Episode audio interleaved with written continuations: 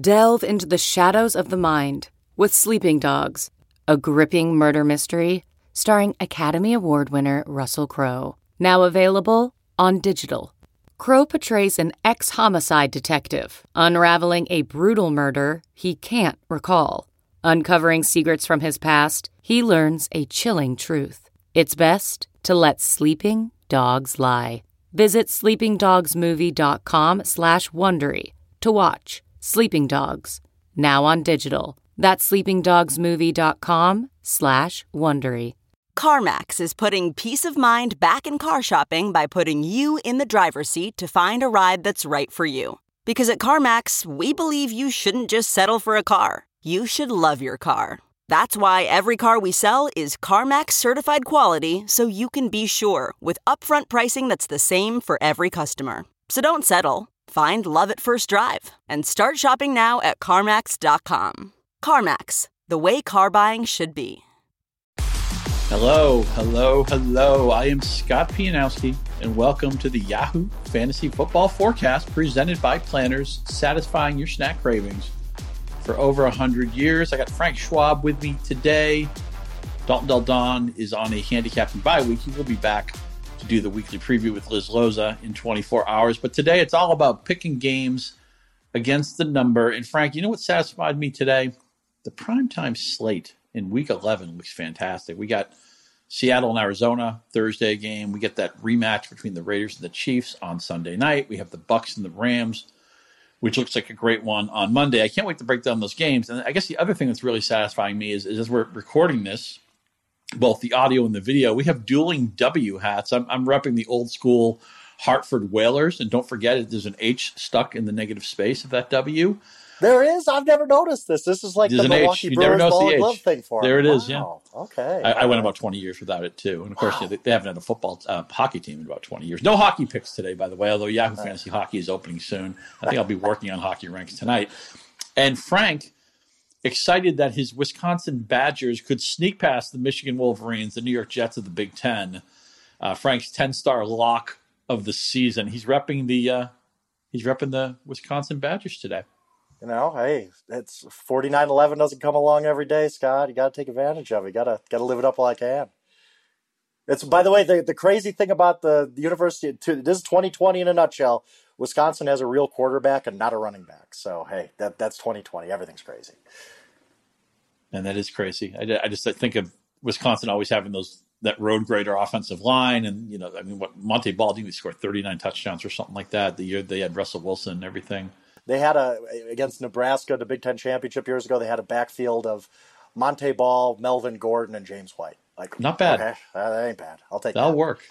That'll work. So as we give you these um, angles, whether you want to fade us, follow us, you can get into the action over at, with our friends at BetMGM. And they have some great promotions going on right now. New users get a $25 bonus upon registration. There's no deposit required. You can use it immediately. And you also receive a 100% deposit match up to $1,000 with your first deposit. You can sign up at betmgm.com slash Yahoo.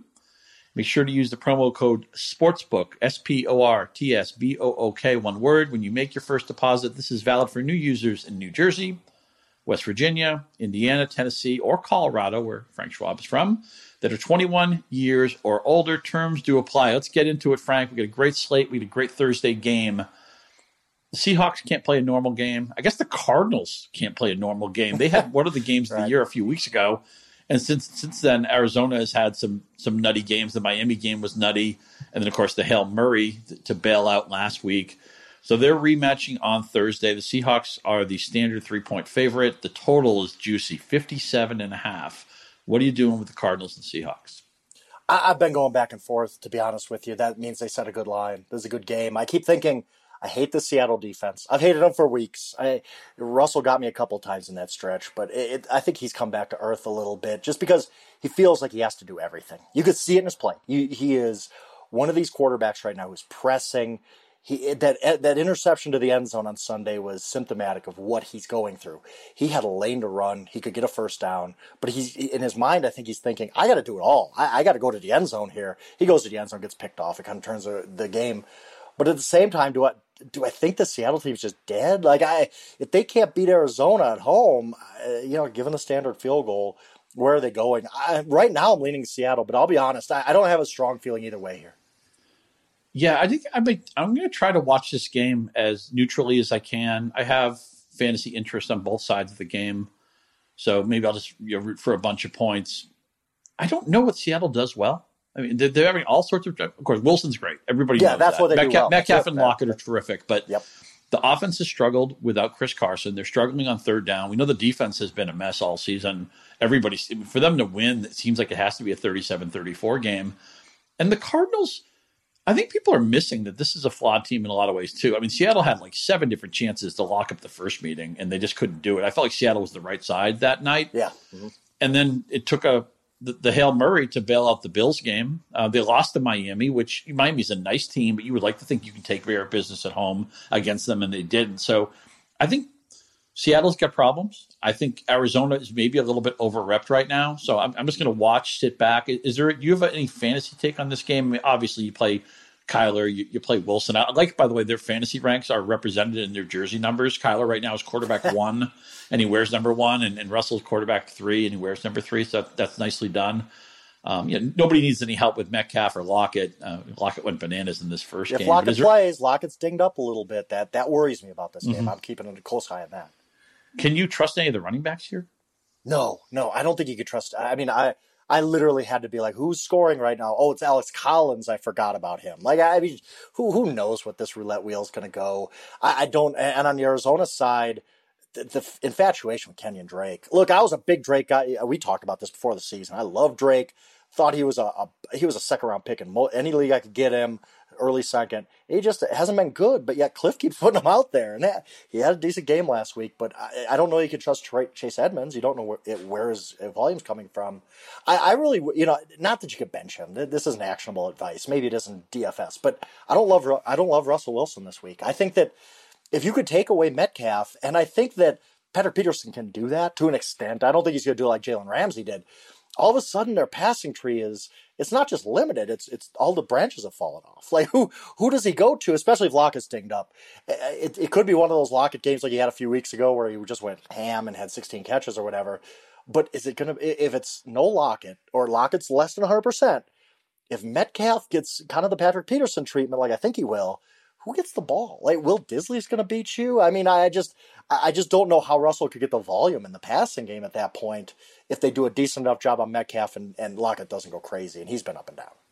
in a year where there's been so much garbage at tight end, neither team is going to help us there. Seattle's using No. three different tight ends. When's the last time Arizona had a usable? I was tight just thinking that. I was just, I, I can't think of, man, I don't even It's know like who Jackie that, Jackie Harris. Smith. I wasn't playing, yeah, or Jackie Jackie Smith, not Jackie Harris, uh, but yeah, Jackie Smith back in the '70s, and I wasn't playing fantasy then. I don't know about you. So this game may have a big say in who wins the NFC West. And there are three teams. We know the Niners aren't going to do it, just riddled by injuries. But if you go over to BetMGM, you can get Seattle at plus 130, the Rams at plus 175, and the Cardinals at plus 220. Do you see any value in those three options?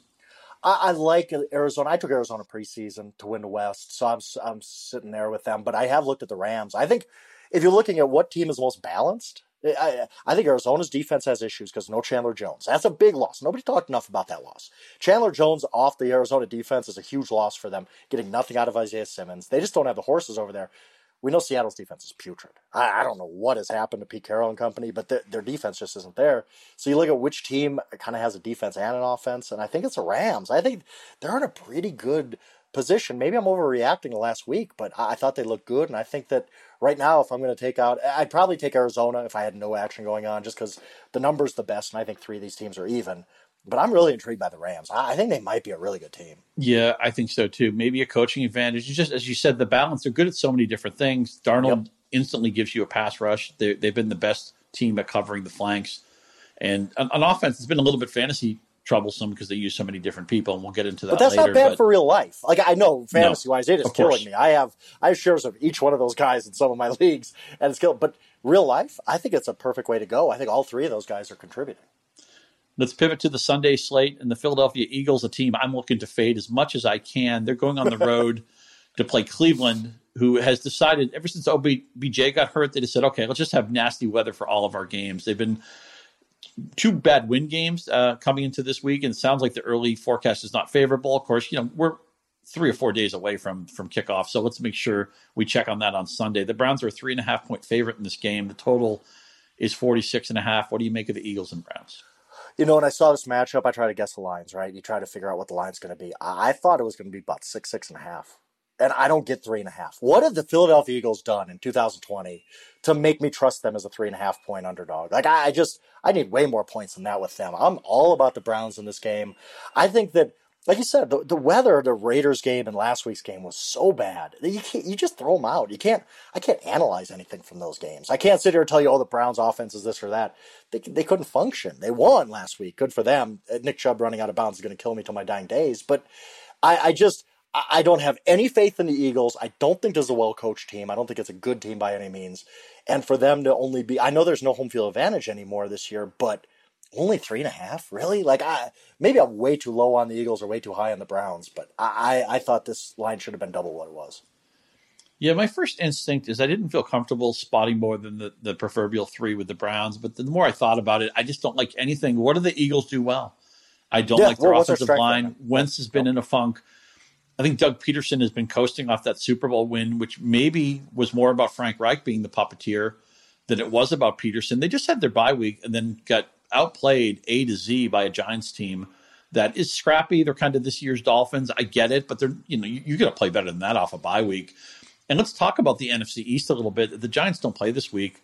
We've been looking. You and I have been looking for ways to prop against the Eagles winning this division. We ha- I know we have some Washington football team tickets, which maybe in my trash can in a couple of weeks. They've had a couple of winnable games. They haven't won them. I'm getting interested in the Giants. Now, unfortunately, the line started to dip. It's um, Eagles are minus 154 to win this division. The Giants have crept up to plus 250 in part because I know you and I have punched that ticket a couple of times. If you want to get jazzy with the Cowboys, plus 800, WFT is down to plus 900. Is there any value in wow. betting this division? Uh, I mean, plus 900 at Washington. I still feel decent about them because nobody's going to run away with this thing. I mean, it's every one of these teams is bad. And I think as long as you know, if Washington can win three in a row, they're going to look pretty decent by the end of the year. I mean, I, I don't know if they can win three in a row. I like them this week, but I, I think that that's where the value is at. But yeah, I agree with you. Anything you could do to fade the Giants here is probably smart because or fade, the Eagles, Eagles right? fade the yep. Eagles because look, we all had the excuses for Wentz, right? Like, oh, his injuries everywhere and his supporting guests. They were fairly healthy, fairly as healthy as any NFL team is going to be last week, and they look terrible. They're they're just a I, have I've compared and I'll continue to compare. I think Doug Pederson is Mark Rypien. Mark Rypien had a great 1991. Uh, there was no fluke. There was no luck. He was great in 1991, and that's it. And then he just faded away. He was a one year wonder. And I think Doug Pederson's the same way. He was great in 2017. I'm not taking his ring away. I don't think he was. I, I don't. I, I, don't think he was fooling anybody. I think he was a legitimately great coach that year, and he just has lost it. Uh, this team has underachieved three straight years. I. I nothing about the Eagles excites me if you go over to Football Outsiders and you crunch the future schedules, the Eagles have the fifth hardest schedule going forward.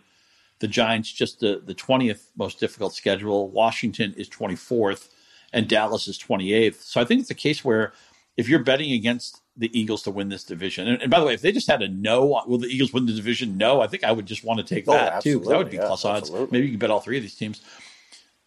I think the team that wins the division non Eagles doesn't even need to do that much. Maybe they need to win three more games. That might be enough. Right, right. Yeah, we're looking at a situation where I, I, I think Washington plays Philly in the last week, and it could be a what is it, five and nine Philly team against a five, eight and one Eagles team, or whatever. Like you could do the math, and it's it's ugly division, and that's the beauty. You, are always going to be in action. I have a couple division winners uh, tickets that are like, uh, I'm I'm kind of done here. I had the Bears. I took them at a at a high number preseason. They're done. They're clearly done. Nobody in the NFC East is ever going to be done because who's going to run away with it? I'm glad the Bears are on bye week. And I think if the Bears just didn't come back until December, other than Allen Robinson, I don't think anybody would miss oh, anything from that team, nobody, especially the offense. Nobody. Well, I'm wearing a W hat. You're wearing a W hat. And the Saints, I think, are going to be wearing a W hat on Sunday, although I'm not really sure. Jameis Winston, I guess, is the starter. We know Sean Payton has a Taysom Hill fetish. Yes, the Saints are five point favorites over the Falcons coming off their bye week. It's a high total, as you'd expect, 51 and a half. How you picking this game, and, and what do you make of the Saints quarterback situation? I really love the Falcons here because I think that no matter if it's Winston or Hill, I can easily talk myself out of either guy. I, I, I do not like Taysom Hill as an every down quarterback. I don't even like him as much as they use him. I think he's a good gadget player, but they just use him too much in that role, and it gets really, really predictable. Uh, and Jameis is, you know, we could get good Jameis, sure. I mean, he's. I think that the the one thing I will say about Jameis is everybody thinks he's just uh just no good, right? He did throw for five thousand yards last year. He can make plays. He's he's not incapable. He's just going to make those back breaking plays, and I think the Falcons have played better. I think they're going to be rested. This is a big rivalry game. I think everybody knows that by now. I'm all about the Falcons here. I don't know they could win it necessarily, but five points, sure. I, am I'm, I'm fine doing that and hoping that either Jameis throws them out of the game or they ask Taysom to throw it 21 times and we really get a chance to see that he's not a quarterback. I'm on the Falcons too, although I do wish BetMGM had a Will Jay Busby be doing a Falcons blog at the end of Sunday prop because you know I mean, nobody loses in excruciating fashion other than maybe oh. the Chargers, like the Atlanta Falcons. I think it's important to note. I saw a lot of fantasy buzz on Winston, and I know we considered picking him up on a team that we co-own because we, we mm-hmm. have Josh Allen on bye. Maybe Teddy Bridgewater won't play this week, but Winston is not stepping into the Saints sports car that it was a few years ago. Where it's like, oh my God, look at all the yep. weapons. Yep. Something's not right with Michael Thomas, and Emmanuel Sanders has been in and out of the lineup you never really know what Tre'Quan Smith is going to do. Uh, the last time Jared Cook played a football game last week, he didn't have any catches. Even yeah. in a bad tight end year, I, I, require at least one catch, Jared, only targeted twice. Kamara's great. Kamara's great. You know, running back 10 or better every week of the season. That's mm-hmm. wonderful. But what else on this offense? Again, a few years ago, anybody, you could put Chase Daniel in this offense. I'd be, oh, great. Yeah, it's a Saints mm-hmm. offense. He's going to be a top 12 quarterback just because of Payton and all the toys. What happened to the toys?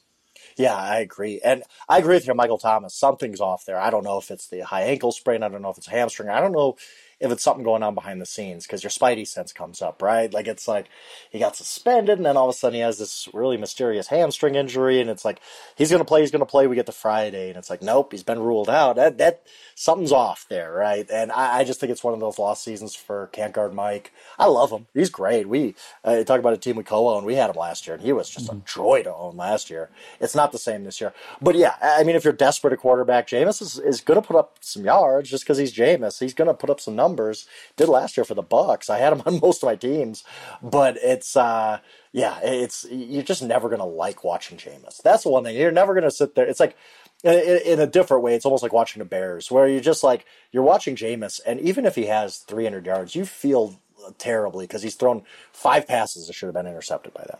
It's going to be interesting. I uh, I don't really want to be staked in it. Make it clear I'm on the Falcons too in that game. Bill Belichick meets up with one of his former assistant coaches, the Patriots, on the road to play the Houston Texans and Romeo Crennel's squad. Patriots a two and a half point favorite after beating Baltimore last week. The total is 48 and a half. And you before I, I get your thoughts on this game, I want to say I've been fading the Patriots most of the year. And uh-huh. for a uh-huh. second I thought, you know, after the Seattle game, even though they lost it, Cam looked better than I expected. I thought maybe I was wrong on this. And then of course they started to really play poorly for a few weeks the Baltimore game, and I had some Baltimore money line interest in that game, some teasers open.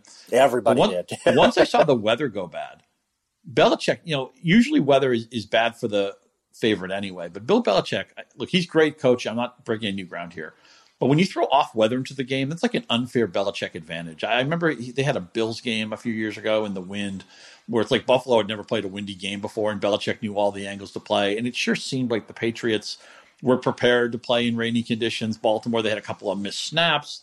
They just looked like a total fish out of water in that game. And I, it just amazes me that when a game goes off script, off weather, uh, there's something unusual about the situation. It just seems like that sets up so well for a Patriots team. Now they're playing in Houston. I don't think it's going to rain this week, but um, it's in a situation where I know the Patriots defense by the stats is bad. The YPA allowed, I think, is worse than the NFL. Their DVOA defense was 31st to 32nd last I checked. There's 32 NFL teams. That's terrible.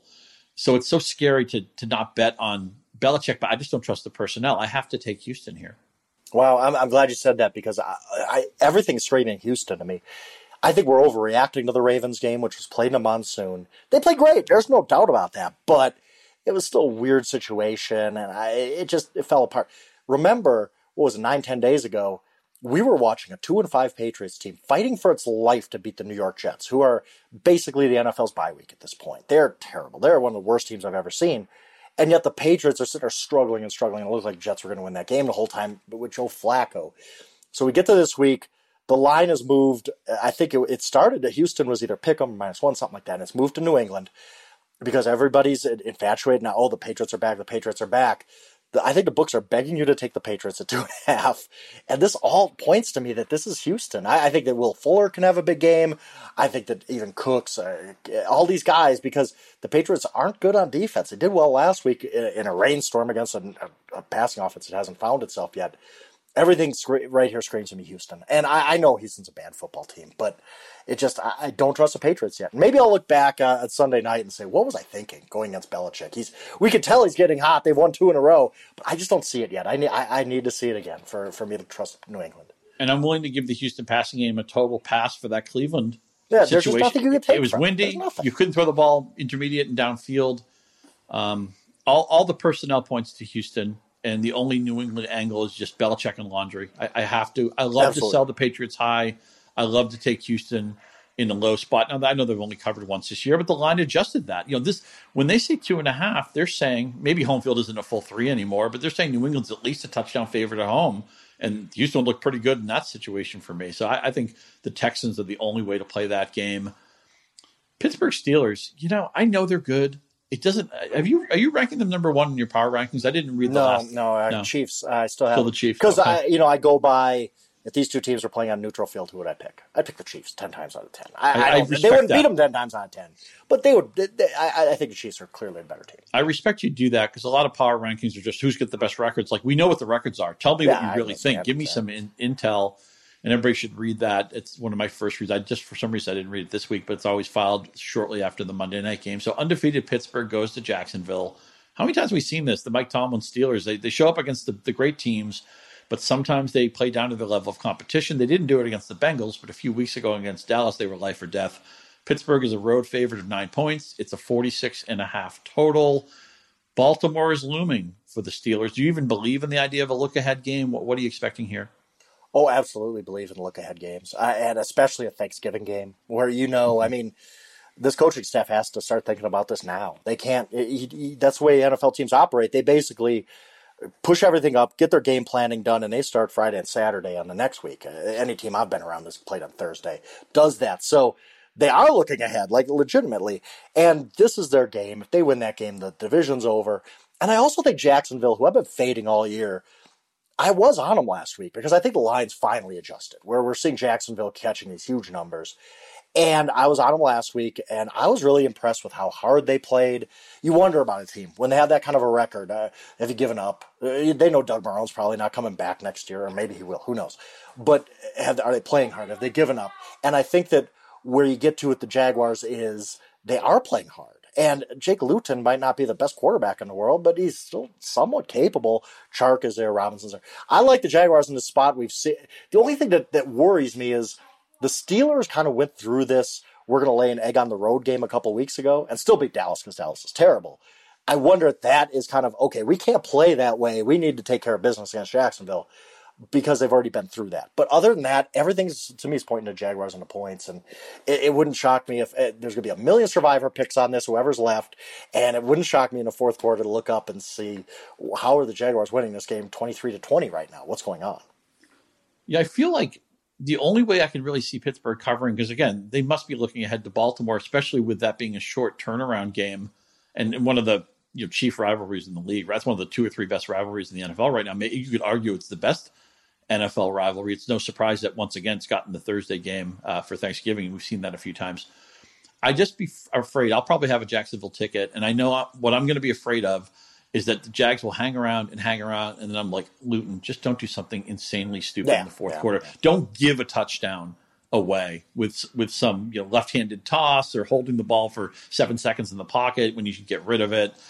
I almost wish I could just tell the Jaguars, just whisper in their head, "Look, you don't have to win the game. You have nine points already. Okay, this is how it works. You have to play to cover. Okay, yeah. think of the think of the people who are gambling in these games. Don't play for yourself. Don't play for your own personal glory. You have to do it for the handicappers. A couple of scrappy teams that I seem to pick every week and they end up losing for me, although Washington did cover last week. The Bengals are off their bye week. They head to DC to take on the WFT. Football team is spotting two points. It's a 46 and a half over under. What do you make of Cincinnati, Washington? I've been on Cincinnati a lot, but not here. I think with the Bengals, the one thing I always look at first is can that terrible offensive line handle the defensive line they're going to face? And this week I say no. I, I think that I think Washington's going to get a, a ton of pressure. And, and Burrow's pretty good against pressure. I mean, he's he is having a heck of a rookie year, considering especially the line in front of him and the team around him. He does have skill guys. I, I, I do want to see like is Mixon back? That does make a difference. I, Gio's a fine fill in, but I don't think he's Joe Mixon, so that matters to me. But right now, as we sit here, I like Washington. I just I just I can't get off this this bandwagon of we've both been on for the past few weeks where we thought Rivera's a good coach. They have some guys. McLaurin's a really good player. Gibson's a really good player. I don't, I don't, do not at any point understand their infatuation with J.D. McKissic. He had 15 targets for 43 yards last week. Like, what are they doing? Why? What in God's name do they think that this is the efficient way to play football? To just feed the ball to J.D. McKissic. But all that said, I'm going to take Washington here. Just thinking, I don't think the Bengals are going to be able to really protect. Yeah, being able to get a pass rush without having to get exotic about it is such an advantage in today's NFL. I agree with you. Burrow's been very poised and he's taken his lumps and he, he never looks rattled. He, he never looks like he plays faster, despite the fact that they can't really protect him. I, I do like the skilled players that you mentioned on both sides of the ball. I mean, the WFT actually has four playable, maybe even five playable options right now. They they they're not going yeah. to the playoffs. Oh, Logan Thomas, yeah, yeah. Yeah, I mean Logan Thomas. He's played ninety nine percent of the snaps the last two weeks. He, he's a guy who you expect four or five catches from every week. Yeah. And, and this, like end, you said, this tight end layout, this tight end like Tony Gonzalez, like a, you know, right. in 2020. I'm, I'm, scraping the bottom of the barrel. I'm starting Dalton Schultz in a lot of leagues this week, saying, "Oh, okay, I what, traded what I for, I traded for Logan Thomas last week. I prioritized oh, him, and you're going to laugh if I traded him for. I traded Deebo oh. right. Samuel for him. Oh, okay. I, I mean, I, get it. I understand. If you don't have a tight end right now, what do you do? Like, I, there's nobody on. If you're if you're looking at waivers in any sort of competitive league on Yahoo, mm-hmm. you're looking at tight end and just kind of throwing up your hands and saying none yeah. of these. I wouldn't play any. I wouldn't play Jordan Akins this week. Whatever. It was actually a two tight end league, but still, I was happy oh, to get Thomas as my, my second tight end. Oh. And you know, who knows when Deebo will come back? What if the Niners get so far out of it that they don't want to risk Deebo's future? I think that's a possibility too. You're talking about tight end as being deep. We're in a 20 team league together with, with Charles Robinson, Terez Paylor, a bunch oh. of the oh. fantasy guys. And I've, I have a really good team in that league, but I've been scuffling at tight end. And I've been picking up and dropping Mo Alie-Cox like every other week. and so this week I said, okay, I'm, I'm going to go back to Mo Alie-Cox. He's going to be my scrubby tight end 24. And I hope he catches three passes, which I think he's capable of doing. I got outbid for Mo Alie-Cox. I didn't oh. go high enough.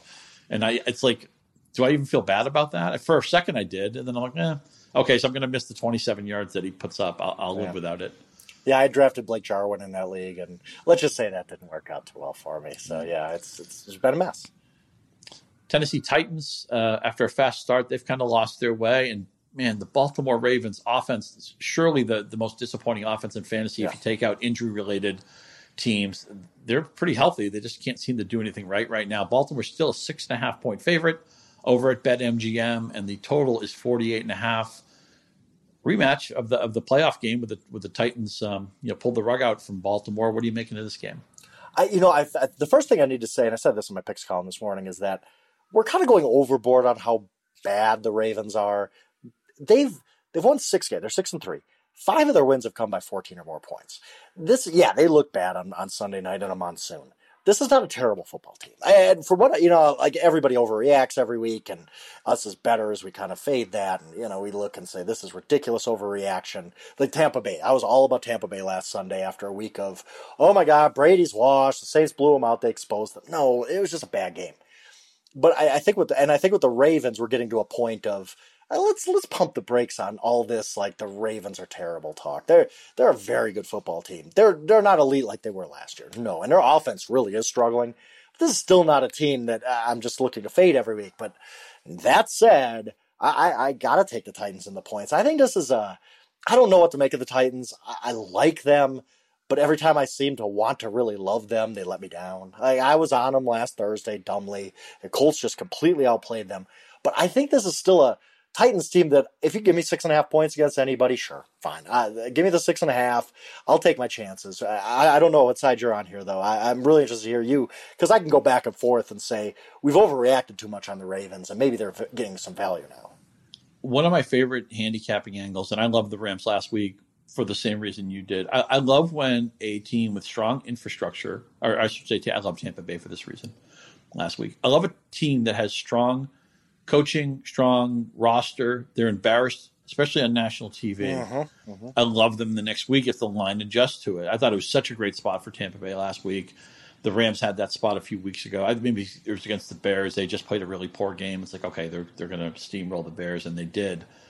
But the problem I have with the Ravens, like, like Harbaugh, like the defense, the 24th offense DVOA. This is a team that just had the MVP at quarterback last season. Yeah. You know, you're, you're supposed to be a top five offense. If you have a couple of problems, a top 10 offense. If you have a couple more problems, okay, a top half offense. They're 24th in offense right now. And what do they do well? What that I can't lay this type of number until the Ravens show me something. Yeah, and I, you know, all season I thought the the Ravens were holding back Lamar. They had that three carry, three yard game, and I, I kind of thought this is a team that understands they can't run this guy 200 times a year. It's just not that, that's not viable for year after year after year. They're going to wait until they're playing the Steelers, until they're playing even the Patriots, uh, the playoffs. Obviously, they're not going to run him 200 times. Maybe it's going to be 110, 120, and they're going to run him when they really need him. But now I'm wondering if that's even on, on the table. I, I, I don't know he's just lost some of this MVP magic he had. And and I don't take away from what he did last year. I'm not trying to say he's a bad player but he's just there's something missing. There's something off with that offense. Maybe it's Marshall Yanda, Ronnie Stanley. Those that, those are two huge losses. Those are two. You could arguably say two of the top ten offensive linemen in the NFL coming into or at the end of last year who are gone uh, maybe it's that uh, Mark Andrews has had a really weird season where he doesn't look comfortable. Marquise Brown just it, he can't. Those two aren't on the same page. You're right. Everything's bad about the Ravens' offense right now, and I don't know if it's Roman. I don't know if it's Lamar. I don't know if it's the line. It, it just everything doesn't look quite right right now. I will say that when they had that stinker against New England, the first thing I was hoping is tell me Baltimore's playing a punching bag next week. This will be the game they win thirty eight to three. Right. Yep, right? If they yep. had like the, then, the, Bengals, the Jets, or, or, somebody like that, they'd be like, okay, because they're they love to play the bully, and when they play a weak team, a lot of times they just step on the throat. But I still respect Tennessee. I know their offense has been the funk since they lost their, their left tackle. Both these teams have lost star offensive linemen, and you, just, you don't have good replacements for those guys. And then you know Yanda, as you mentioned, didn't come back this year. He's probably a Hall of Famer, so maybe that's part of it. It just seems like this Baltimore offense has the yips. Everybody is I don't think Andrews is comfortable right now. Brown's not happy about his role. They haven't found a cadence, and I think trying to use three running backs is a mistake. I think they'd be a lot. I think the offense looked a lot better on the ground when Ingram wasn't playing because these other two guys had time to get in a rhythm. Yep. I think they need to pick their two best guys and then make the third player just somebody they go to in, in specialized situations. But stop trying to give nine carries to three different guys. I think that's a bad model. So let's go with the Titans in that game. We're in agreement there. Uh, Miami, man, are they plucky? I don't know if you have any AFC East tickets on them. They're going to Denver, and they're actually favored over a Broncos team that's that's really been terrible the last few weeks. We're not sure about their quarterback situation. We'll have our second Rypien reference of the pod. Brett Rypien might get the call if Drew Lock can't. Miami's a three and a half point favorite in the thin mile high air, and it's a 45 and a half total. What are you doing with the Dolphins and Broncos? I, I mean, this is this is going to sound crazy, but whatever. I hope Drew Lock plays. I don't want to see Brett Rypien. I'm on Miami, of course. Like you look at this line, and uh, it's you know I hate when the line looks too obvious, right? Like who isn't taking Miami in this game? Who who's putting their money on the Broncos after what we've seen? And I think Drew Lock is just regressing. He's pressing. He's just not good. And if Rypien plays, I think the line goes up a little bit. It doesn't, it doesn't deserve to go up, and I think Rypien might give them a better chance to win just because I think he'll be a little safer with the ball, maybe uh, Lock is just turning it over like it's his job. And I, I don't know. I, I, just don't think Broncos are well coached. I, and I think that kind of is summed up by the Phillip Lindsay, Melvin Gordon thing. They he, look. I love Melvin Gordon as I as a sitter represent Wisconsin. Melvin Gordon ain't it this year. He's just not having a great year. And every time you put Phillip Lindsay in, he gives him a spark, and then he gets six carries. Like, okay, I don't, I don't know what they're doing over there. I, I just, I, am all about the Dolphins here, and I hope Drew Lock plays because I think I think then the Dolphins roll. I really like. I'm rooting for Drew to answer the bell here because I think Rypien gives them a better chance to win. Yeah, I think the problem with Lock is he plays recklessly, and he doesn't have enough athletic ability to play that way. You know, Brett Brett yeah. Favre could do it. Uh, there's certain guy, Tony Romo at times could do it. I, I just don't think. I think Lock needs to know that he can't make some of the risky into coverage throws. That's one thing when you fall way behind. I don't know how they ever won that Chargers game. Uh, that I guess it's charging, yeah, it's charging in full effect, right? Because it seemed like LAC had that game uh-huh. well in hand. You might think I'm crazy. I ended up taking the Broncos for one simple reason, and maybe wow. maybe I'm foolish here. Look, I, I love Flores. Um, they haven't mm-hmm. skipped a beat with Tua, but they, Miami's been getting so much mileage the last three games out of run backs, uh, defensive special teams plays. Sure.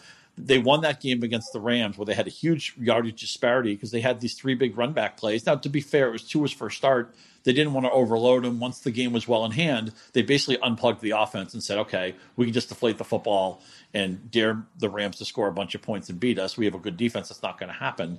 But then Arizona, first quarter, Kyler gives them a gift touchdown right away.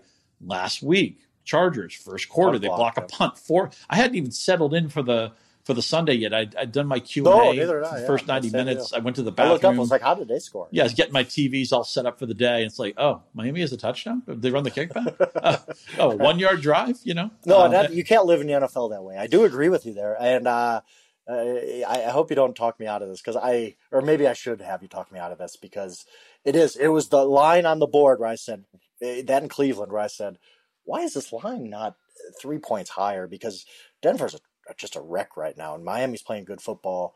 But we always it doesn't matter. In the NFL, things change week to week, and yeah, maybe this is Denver's week, and they do have still have guys. I love Tim Patrick. I just traded for Tim Patrick in a in a league where uh, basically it's a two quarterback league. I had three quarterbacks, so I sent Ben and Amari for Derrick Henry and Tim Patrick, and I thought with Amari, I was like, I don't think the difference is that great between Amari and Tim Patrick. I like Tim Patrick. I think Tim Patrick's a pretty good player in that Courtland Sutton role. And so they do have guys.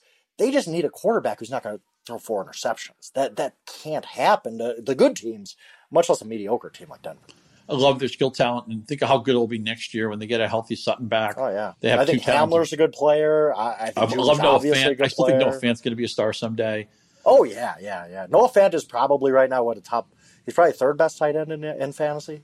I think he's quite. Kelce's obviously number one, but three. I think Waller's two, Hockenson's three, something like that. Um, Jonnu Smith has a bunch of touchdowns. Dahl touchdown deodorant with Smith. He only has 97 yards his last five weeks, but he's got the seven touchdowns. Right, right. I'll also mention that we went in all in on our fantasy team with Salvon Ahmed. Yes, we did. Was, um, you know, she flashed a little bit two weeks ago, and I was actually encouraged that I picked him up. A couple of my leagues, I thought, oh, did Ahmed already get picked up? Oh, yeah, I have him. I didn't even realize it because I was, was deeper league. Anybody who shows anything, yeah. you have to pick and then they, when they when they cut Jordan Howard, it was like, okay, well, all systems are go now. They until Gaskin comes back, there's nobody else in that backfield taking any spots away, any time away from him. 21 for 85 last week. Like, mm-hmm. I'll, I'll take that from a guy I'm getting off waivers in week 11. And what's fascinating is Gaskin and Ahmed were teammates at Washington, one year removed. Okay, um, so Gaskin was the starter. Ahmed was the change of pace guy. Ahmed had a little bit better efficiency, but they used Gaskin. Maybe that was that can be seniority sometimes. Just because I don't really know. I don't think we have tangible proof that Gaskin's better than Ahmed. From what I saw yeah, at Wisconsin, was just where, think of where we were in week one. It was like mm-hmm. Gaskin's just a guy. He's not going to keep. I didn't pick him up in a few leagues because I was like, ah, that uh, Matt Breida. We both are Matt Breida fanboys. I was like, Breida will be back. They still have Howard. I'm not picking up Gaskin anywhere. And then I kind of missed the boat until he got hurt.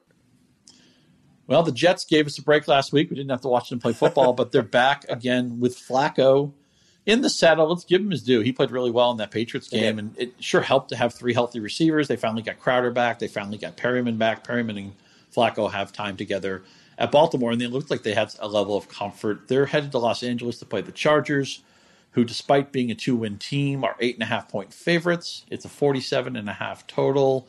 What do you do in Jets Chargers? I, I think the Jets. Uh, I don't think we saw some epiphany, some resurrection of the Jets on that Monday night against New England. I think that was their Super Bowl. It's a Monday night. Everybody's watching. You're playing the Patriots, who you hate. If you can get that win against them, you feel pretty good. I think that they played their game of the year and they lost. And I don't think you can come back from that. I don't think they come back and are like, hey, we almost won a game. Let's go out and beat the Chargers. I think they're just decimated after that. And they're ready for the season to be done. They're ready for Gase to get fired. This is a very simple handicap for me. The Chargers are a far, far, far superior team, and in no way, shape, or form can I take the Jets here. In no way, shape, or form. You know, I agree with all that, and I was all set to, to hit the check mark on the Chargers. And then I remembered it's Anthony Lynn coaching the team. Right. And here's the thing, Scott. I'm in, so I'm in a, one really small survivor pool still, and I'm still alive. And I'm in one medium sized survivor pool, and I'm still alive. And I'm in a loser's pool where you pick a loser every week. It's the opposite of survivor pool. And I have the Jacksonville Chargers game available all three ways. And every time I think I'm going to, this is a week for the Chargers, I, I can't. I haven't. I haven't texted my pick. I haven't put it in on Yahoo. I'm one of them is a Yahoo league. I can't. I can't do it. I can't bring myself because it's like this is the week the Chargers just ruined me for all three.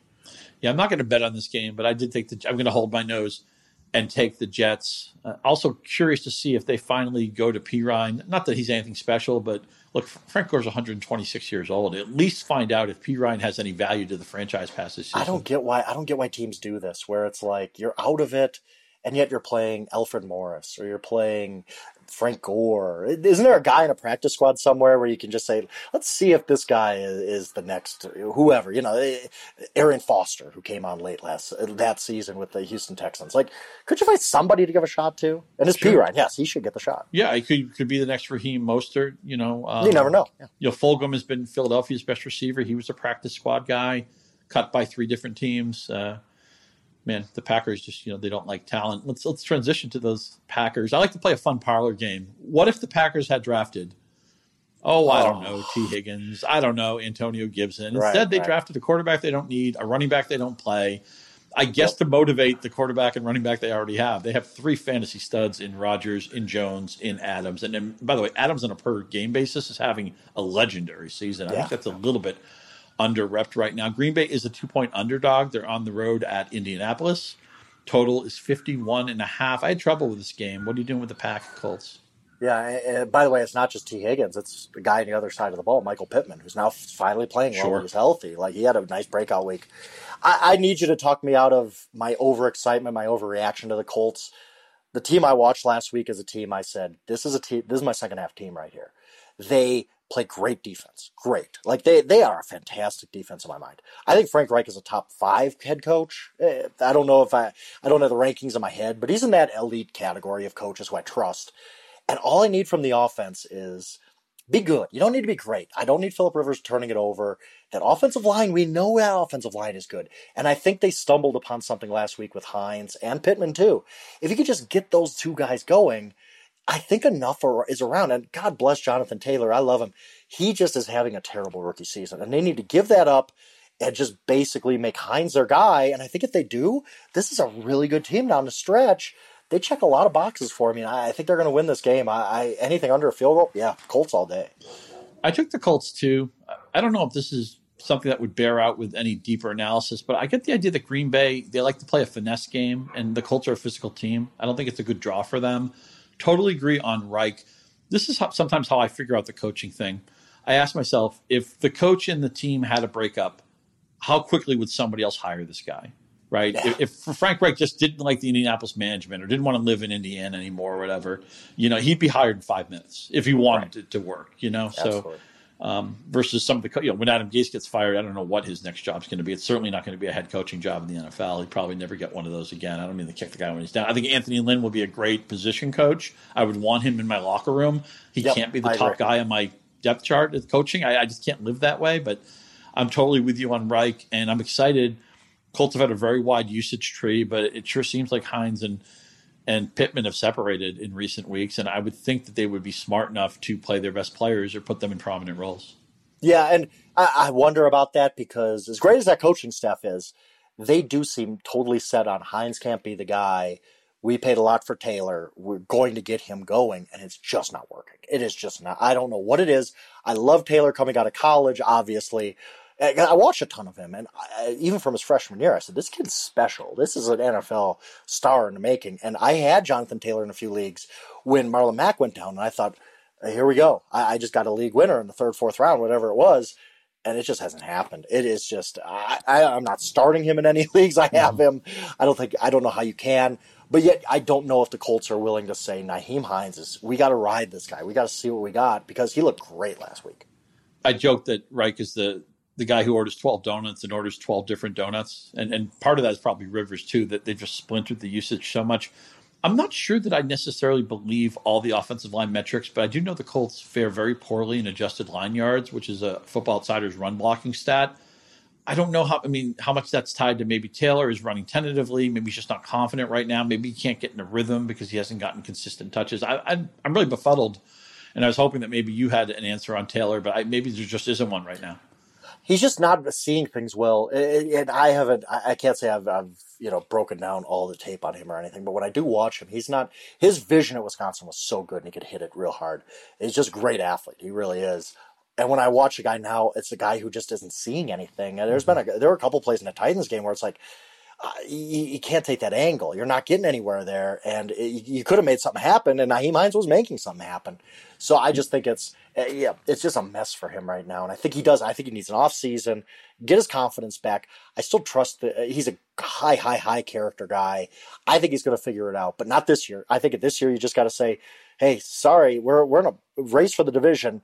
Nyheim gives us our best shot. Let's we got to give him the ball and let him run with it. I think he'll be a good post type guy next year, but maybe it just doesn't happen yeah. this year. And I like that you mentioned the character. Everything I heard about him was not just that he was physically gifted, but that like you never missed a practice at Wisconsin. And yeah, phenomenal kid. Universally yeah. loved as a good teammate and a hardworking guy. So I think 2021 could be a Taylor year, but I've kind of given up the ghost for this season. What a great Sunday night game. The the Raiders went into Kansas City a few weeks ago. They got their win. It was nothing fluky about it. They were the better right. team for three hours. Then they did their victory lap. Chiefs didn't like that. Andy Reid is legendary off a bye. Kansas City on the road, seven point favorites going to Allegiant Stadium for the Sunday Nighter. It's 56 and a half. Pretty juicy total. I, I know you don't make a lot of money betting big favorites on the road, but with Reid, I, I'm, I'm all narrative here. I think the Chiefs are mad. I think they want to put this division away. I think they took that victory lap thing personally, and, and Andy Reid is the master of extra time to prepare Raiders probably feeling good about themselves right now. That they won't be up for the game, primetime game against the Chiefs. Of course, they'll be up for it. But I think the Chiefs remind everybody we're the Chiefs and everybody else isn't. It could be, and I, I can't sit here and disagree with you. I'm I like the Raiders. I'm leaning Raiders. I, it's not my lock of the week or anything, but I just think like what you said. I watched that game. I, I watched it intently as everybody else did, and the Raiders were the better football team that day. Now, I'm not saying that, that they're a better football team than Kansas City Chiefs. I'm saying that day they ran the ball well. They threw it well. They did enough. They were up 40 to 24 in that game, and the Chiefs scored late and got two. And uh, even an eight point game, that wasn't even that close. Uh, the Raiders really played well in that game. And I'm kind of, I, it's the one time I'm going against advanced stats a lot because they don't love the Raiders, most because their defense. I like this Raiders team. They've beat the Saints. They've beat the Chiefs. They they have taken care of business against uh, even a Chargers team, a good team. It was uh, late in the game. I get that, but this Raiders team played a really tough schedule. Came out of it five and three. Won last week. Blew the doors off the Broncos. I think when the schedule gets easier, they're going to win enough games to make the playoffs. And I think they acquit themselves well here. I think they cover. I don't know they win, but I'm willing to take the points and just saying. Last time I saw these teams play, Team A was better than Team B, and it was on the road. I'm willing to to to follow that up and see where it goes. Although I will be on Kansas City, I will take the loss on Jon Gruden. I thought when he was hired, mm. it was a guy who was a rotary phone in a cell phone world. Sure. I, I, just thought they were, what are you doing? This guy isn't modern. This guy openly thumbs his nose at, at some of the technology and, and, some of the analytics have come to the game. Not that I want to be slaves by it. I think you have, need to have a mix of art and science, but – they play hard for him. As you said, this team is not intimidated. They do not get nervous at the jersey on the other side of the ball. They don't kiss anybody's yeah. ring. They think they can beat anybody. And a win at Kansas City, what win could you get in the NFL right now oh, that would give it. you more uh, cred than a win at Arrowhead? So, so I, I yeah, for the them. NCAA selection committee, I was saying quality wins. That's the quality win at Kansas City. Put that on top of the resume what might be a tough thing for the Raiders in this game is there is some COVID con- um, contact tracing that they need to shore up before game day. There'll be some testing. We don't know if maybe some personnel will be missing, but I believe the line is still on the board at BetMGM. So uh, go check that out. You can bet either side of this, depending on if you want to follow me or Frank. I think Kansas City on a teaser money line parlay might make a lot That's one too. thing. By the way, Scott, that's one thing that scares me. Every teaser in the world is going to have the Chiefs. Yeah, Every, sure just like the Ravens last week, where I was on VSiN with those guys, and we're talking about the Ravens, and I said every teaser in the world is going to have the Ravens, and myself included. And look what happened. It, it always don't, don't you know? Don't you know that wonky things always happen in Week Ten? Haven't I always I've tried to tell you that? that yeah. Um, there's another bet we want to make here that I know you and I have punched this week um, with Russell Wilson in a funk last couple of games. I still love me some Russell Wilson, but Patrick Mahomes, I think people are like noticing uh, this guy's got 25 touchdowns and one pick uh, yeah. for what I think people still think is you have them ranked number one in your power rankings, probably the best team in the NFL. Plus 180 over at, at BetMGM. Right. It's still a plus odds. The only thing I think hurts Mahomes is the fatigue thing. He's been so great. And if Kyler Murray ends, you know, if he keeps doing what he's doing right now, he just had the play of the year, obviously. I think people maybe might want to vote for Murray. I thought Wilson had, as much as I love Wilson, I thought what was really helping his case was that people were like, hey, he's never won an MVP. He's never even had a vote. Right. Maybe it's his year. So I think Mahomes, I think it's an excellent chance. And this is why you and I punch it this week that Mahomes will have the MVP season. Now, whether or not the voters are cool voting for him or they'd rather go with somebody, I'm not knocking Kyler in any way. Unbelievable player. But I, think I think Mahomes at plus 180 is a great value. I just hope the voters aren't sick of the fact that Mahomes has already done it and maybe they just want a new, fresh story. Right, and I, you know, I mean, part of the reason I, I had to look up the odds and I wanted to see what he was at BetMGM was, I, you know, do a bunch of radio hits during the week, and every one of them there was, hey, is Kyler now the MVP? Hey, what do you think about Roethlisberger's chances? Is Kamara really the MVP? And I said, wait, wait, wait, wait, wait. We're trying to talk ourselves into something.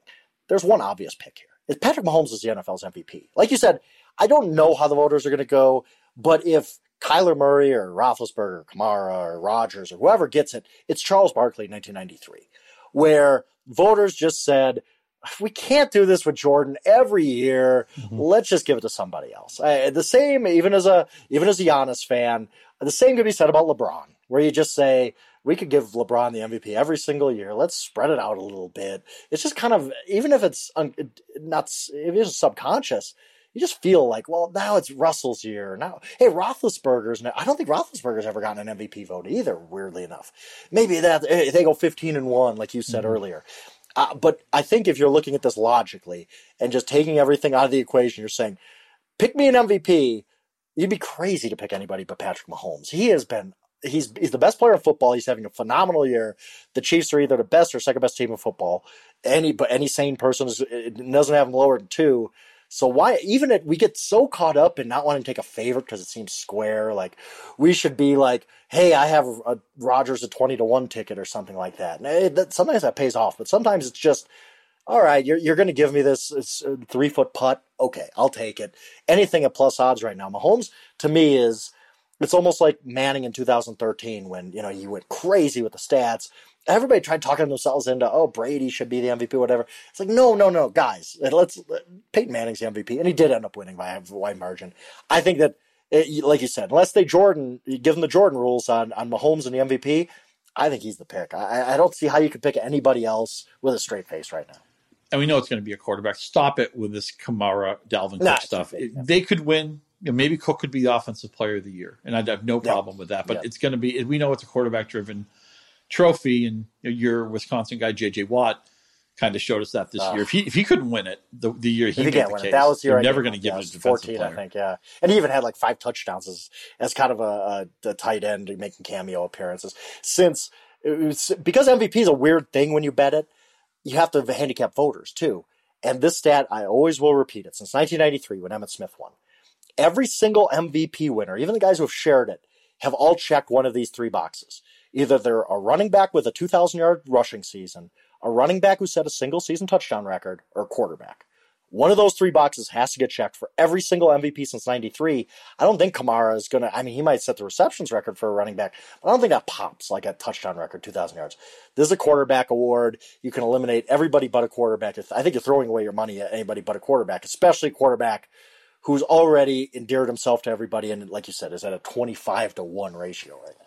And remember, if Jerry Rice couldn't win it in '87, and if Randy Moss couldn't win it in 2007, we're never going to see a receiver win. I mean, Rice. I thought Michael perfect... Thomas had a great argument last year. Mm-hmm. It was Lamar's year. Lamar had a great year. I didn't have any problem with that. But yeah, Michael Thomas was another one where every week he was catching ten balls. I mean, he was the Saints at that point, and he he didn't have any shot to win it.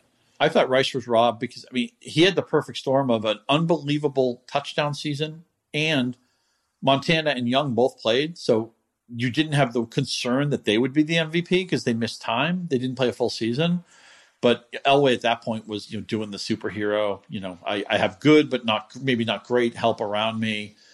I still think there's been some some people on Twitter who've been bashing Elway lately. I, I don't think that's fair. I still think John Elway was an unbelievable player, and it doesn't Oh, bother me that he won oh, yeah, I could see MVP. bashing I would have given it to because- I could see uh, bashing Elway as a GM because hey, uh, he's had some issues. But as a player, like that was a guy. I he's the guy who, if you put him in, like you know, I, I think you we've both watched uh, Elway to Marino, the the great thirty for thirty, and Robert there was talk then that the Walsh wanted to trade for Elway, and like if that happens, what kind of career does John Elway have? I mean, in a maybe maybe it just doesn't fit. I don't know, but put him with somebody other than Dan Reeves and Vance Johnson as his number one receiver, and I think he does a lot better. Love that Marvin Demoff documentary. Oh, Um, so good. and and we'll tra- we'll we'll uh, do a transition from Marvin Demoff, the agent for and Marino, to Kevin Demoff, uh, an executive with the LA Rams, uh, former colleague of mine Well over at Broadband Sports a million years ago. Oh, I didn't. Uh, know. Demoff Wow. and company are at Tampa Bay. What a game this is! The Buccaneers they're Right. clicking on all cylinders. I know Brady missed a couple of deep balls, but that offense showed all of its weapons in that big win at Carolina. And the Rams, man, I mean, how more impressive could they have been? They just dismantled Seattle, McVay off a bye week. They were money. So these these teams are in fine form right now. Tampa Bay's a three and a half point favorite over at BetMGM. The total's 47 and a half. What are you doing on Monday night? My initial reaction was Rams on the hook. Give me that as an even game. But the more I've thought about it, I'm on the Bucs, and I, I know this is probably overthinking it, but Andrew Whitworth's injury means a lot for the Rams. A lot. I do not think they can replace him, especially against this team. Tampa Bay has some great edge pass rushers and JPP and Shaq Barrett, and I think that Goff is not a guy who eh, he he's great in a structure. If everything's going well around Jared Goff, he can be a very good quarterback. If something's, uh, if you're getting rushed, if if, if his first, you know, if, if his reads aren't available, he's not a guy who could just make something happen. We know that about Jared Goff right now. And I think this game, this Tampa defense, I still trust. I think that they're really going to make life uncomfortable for the Rams. And I think that the Tampa Bay offense, as long as they're not playing the Saints, looks just fine. I, I, I will say this. I just wrote this story. I, I don't know if it's on Yahoo yet or not, but do you make anything of this Tom Brady primetime thing, or is this just such a small sample? Because he has been terrible in primetime. Like, he's going back. I, I looked at his last 20 starts. And not that quarterback wins mean everything, but follow me here for a second. I believe they're 11 and 3 in normal kickoffs. They're 1 and 5 in primetime. He the the Bucs are 1 and 2 this year in primetime. And I know everybody kind of laughs at how dumb the whole like well Brady goes to bed at 8:30. But Brady usually goes to bed at 8:30. If you ask me to, to, to play an NFL game, well, and do anything basically a half hour after my bedtime, I don't think I'd be that good at it. So I don't know. I, I think that maybe it's just a funny narrative and everybody can yuck about how old Brady is, but the only thing keeping me from really loving the Bucs is there might be something this primetime thing. Yeah, I can see it in the sense that we get nervous. You're, you're allowed to tell me I'm crazy, Scott. No, because I- I, I, I think it's at least worth writing an article about it. I'll, I'll look forward to, to read that over at Yahoo. And Frank, one of our our most just voluminous writers, constantly cranking out content. And a guy, when he covers a game for us, the game ends and he files a story in like 15 seconds. It's unbelievable how fast this guy is. You know, quality and quantity and speed. It all comes standard in the Frank Schwab package. You're like the Jonathan Taylor of uh, of NFL writers, except you're actually good.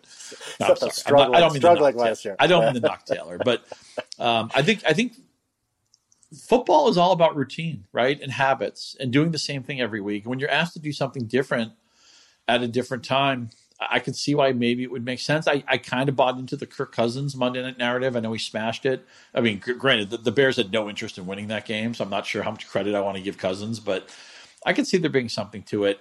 I really like the angle you played with Goff. One reason I loved the Rams last week is we knew Seattle wouldn't lay a finger No, on Goff. no, they, they wouldn't, no they didn't have to launder the jersey. Goff was not bothered. Tampa Bay's defense is nasty. They're going to hit Goff. My original lean was Rams with the hook, but I see the Tampa Bay case, and with Tampa Bay having so much skill talent, and they're starting to really get it. You know, Gron- I was skeptical of the Gronk comeback. He's looked fantastic. He, I think he's a Pro Bowler right now. I think he's one of the three or four too. best tight ends in the league again. Yeah, he's I not absolutely Kelce. Kelce's on his own planet. Yeah, Kelce. And Kittle would be if healthy. I think Gronk right now is the third best tight end in the league, and with Kittle hurt, the second best tight end in the league. I, I so I might either him that. or Waller. Yeah, yeah, yeah. I might flip that before we go to post. Uh, really quickly, we just some DFS follows and fades that we always mention. Uh, Frank Sure. earlier said that he liked Amari Cooper. Even though McKissic, everything you said about McKissic kind of being a fantasy fraud, the fact that Alex Smith never made a two yard pass he didn't want to throw. No, it's all I about think volume, McKissic's baby. still going to catch nine passes or something. It may frustrate us because they may be 45 yards, but I like him at 16 bucks. Uh, Producer Ragu, who's had a, a pretty good record this year with DFS, he likes Diontae Johnson 18 bucks. His idea was take the cheapest receiver in that tree. I think that will make sense. I actually like Ebron this week to score a touchdown too, and a good matchup for them. I'm going to fade Miles Sanders at 25 because I'll fade anything that's related to the Philadelphia Eagles right now. Uh, who's a big name guy you don't want to play in DFS? I think it's Aaron Rodgers this week. I, I just trust this Colts defense, and I think Packers are really good against bad defenses. But when they play up to the competition, it, it, it's not so easy for them. And you never know with Aaron Jones. It could be an Aaron Jones two touchdown week, and then Rodgers doesn't get that. So yeah, Rodgers has had a great year, but I'm fading him this week. Again, I I think the Colts having a physical defense and also extra prep time too. I mean, they played on Thursday, so that's always something that I factor into these things as well. Frank, I really appreciate you stepping in while Dalton was on his bye week for us. Uh, tell everybody how they can keep up with your work over at Yahoo. Yeah, I just you know, yeah, at Yahoo Schwab on Twitter, I'm always there to argue about anything. Even our All NFC East All Star team. People wanted to say like Carson Wentz shouldn't be the quarterback. Well, what's it going to be? It's going to be Andy Dalton, really. So no, I love it, man. It's it's great. It's I am so happy. I know we both have talked about this that we have a season. We're seeing football. Hopefully, we get to the finish line. It's been really great. Yeah, I mean, if you told me this had gone as relatively smoothly as it's gone, we had a couple of weeks that were in balance, touch and go. We had to reschedule some things, but they've played every everybody's you know on schedule to play a full year. It's going to be a challenge with what's happened in the country the last few weeks, and I just hope that you know the league can keep doing the right things and we can get this season completed. Uh, if you like podcasts like this one, the Yahoo got you covered. The Yahoo Sports NFL podcast with Charles Robinson, Terez Paylor, two of our friends and fantasy foes in, in the Robinson League. Um, always a good listen and always got something good going there. And then the Yahoo Sports College podcast, or the, the uh, Say Nasty Things About Jim Harbaugh podcast, if you will. Dan Wetzel, Pete Thamel, and, and our old friend Pat Forde, who's now with Sports Illustrated. They've been running their three man weave for a while. And you know, hey, soon college basketball hopefully isn't that that far away. I'm excited about Providence this year. Wisconsin, how do they look on the hardwood? Oh year? yeah, they're they're uh, I think seventh in the AP poll. So Okay. finished last year uh, eight straight wins, number one seed in a Big Ten tournament that never happened. So hey, Man, Providence was was smashing people. They they actually lost a lot to graduation, but they I think they scored 55 points in their first half against DePaul in their final game. Uh, They they just on senior night they just kicked the crap out of them. I had a ticket on Province that night. One of those games that you know at halftime I've already won. There's there's not enough basketball to be played. Um, I thought they were going to go a couple of rounds of the tournament. Maybe could have won the Big East tournament. They have a lot of talent coming back, but they did lose some starters still with uh, Ed Cooley. I think watch Providence this year. I think it's going to be fun to have UConn back in that conference too. They always should have been a Big East. I'm, I'm happy when conferences get aligned logically. To me, Big uh, Connecticut's a Big Ten school. I mean, I'm sorry, a Big East school. I don't even know what division they were playing in, but they were playing out in Texas and stuff. Never made sense to me. So I'm excited for college basketball. I'm excited for the Yahoo Sports College podcast. Of course, tomorrow, Dalton and Liz will be doing the Yahoo Fantasy Preview. One last thanks to our sponsor, Planters, giving us the great cashews, the great mixed nuts that keep us going on game day. Follow us on Twitter, Yahoo Fantasy. I'm Scott underscore Pianowski, Yahoo Schwab for Frank. There are your winners. Straight cash home. You go to the window, bet against the Eagles, bet Mahomes at MVP. Until we talk again, Pianow and Schwab out.